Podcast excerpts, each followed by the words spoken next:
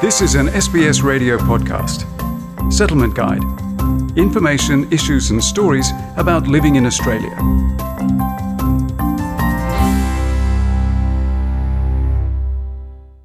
With lockdowns in Melbourne and Sydney extended, gyms and other training facilities remain off limits for people. A loss of social connection and restricted time outdoors means it's not just one's physical health, but also mental well-being that may be taking a hit.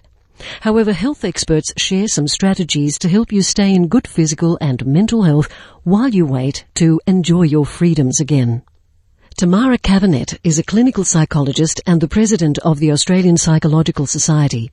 She says almost every person in Australia has been impacted in some way or has some concerns about the COVID-19 pandemic. When they're in lockdowns, we're hearing lots of issues around fear of the illness themselves, fear of the impact on families, concerns about the health system, its capacity to manage what's happening, and then also the impact on their day to day lives, what they're doing, where they're going, all of the restrictions, and then of course a lot of online fatigue.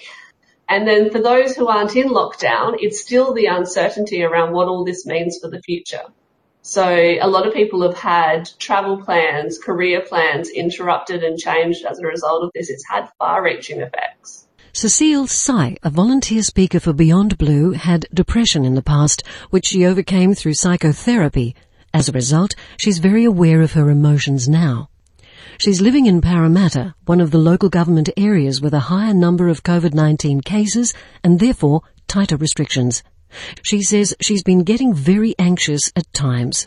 I think it's very important to recognize that we're just humans, right? I feel like sometimes I put this additional pressure on myself to be okay. And that shouldn't be the case. And I have to understand be aware of what I'm feeling. And especially I live in a, one of those uh, LGAs of concern.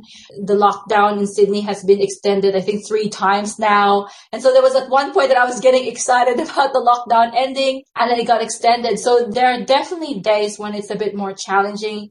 Mrs. Size said that at some point during this lockdown, she became so scared of contracting the virus that she didn't leave the house for two weeks straight. There was one time actually that I stopped going outside and I love going outside. I used to go to the park almost every day and at one point I stopped going outside. I, I didn't even want to go to the shops I think it's because that fear of, you know, people are talking about like all these increases in um, the COVID cases. I just started getting paranoid and obviously that wasn't helpful and I have to at least being brave enough to go to the park. So for me, going to the park was, um, it was just a, a release as well.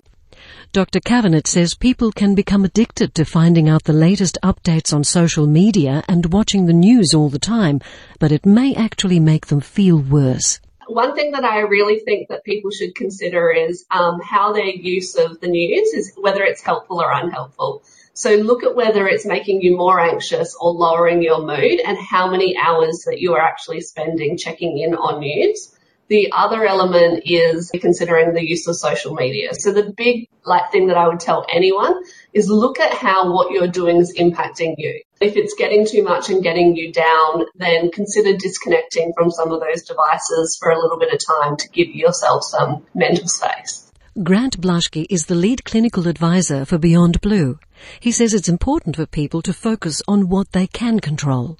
Focus on what you control. What are the things in your life that you can actually control? Try and keep a bit of routine, exercise, getting enough sleep, looking after your relationships. Make sure that you're booking in regular web chats or phone calls with family or friends that we wake up in the morning and you go, okay, how good can we make today? I think structure is really important. 11 a.m. I'm going to go for a walk. 12 o'clock, I'm going to ring my mother. So it has a sort of a, a flow to it rather than just open-ended. Dr. Blashki, who has been a GP for 25 years, says it's important not to forget about preventive health checks. He says being able to clearly separate between private life and work for those who work from home is also crucial. With work and home boundaries, many people are working from home which is fine, but the risk is that it can become like you're living at work. so that the work keeps creeping into your life with emails and you never feel like you're off the hook. Uh, what I like to do and I recommend is that you create a very explicit boundary about when is work and when is home life. Dr. Cavenett says physical exercise is very important during the COVID-19 restrictions, not just for your physical health, but also for improving your mental health. We do know that exercise has huge implications for mental health, and it's one of those things you'd kind of want to keep going, or if you haven't done before, start up.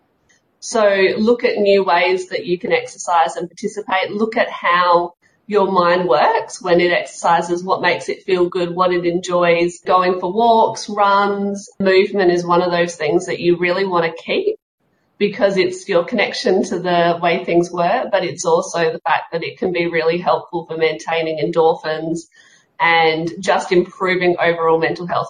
Cassandra Szoeke is a doctor and professor of medicine at the University of Melbourne. She's the author of a newly released book titled Secrets of Women's Healthy Aging. The book has published the findings from a unique study that has focused on the health of more than 400 women in their mid to late lives over the past 30 years. Professor Szoeke says the study shows that daily exercise improved people's biological health. In 30 years of our research, whilst we were expecting the intense exercises, gyms and swimming and these kind of structured exercise to do better, interestingly, over 30 years, we found the people that did the best were people who did activity seven days a week.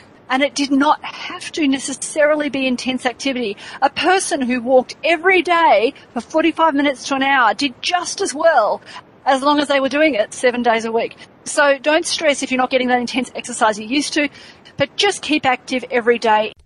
Dr. Blashki explains that another really important thing to pay attention to is the diet. In a way, the psychology in our mind says, okay, I am being really restricted.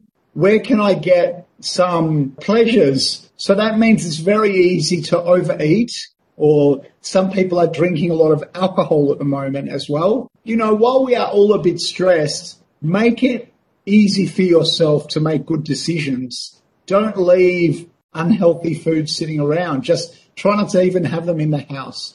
By the time you're hungry or feeling stressed, it's almost too late. Cecile Sy says the pandemic has made her appreciate more the things that she used to take for granted, like a chat with a friend or going to the movies. She says it's also brought her closer to some people that used to be strangers. I used to go to the gym regularly, and there were a lot of people in the gym that I never got to talk to. During the lockdown, because everyone was forced to do the online classes, and now you see their faces and their names, I feel like I actually got closer to some people through the lockdown.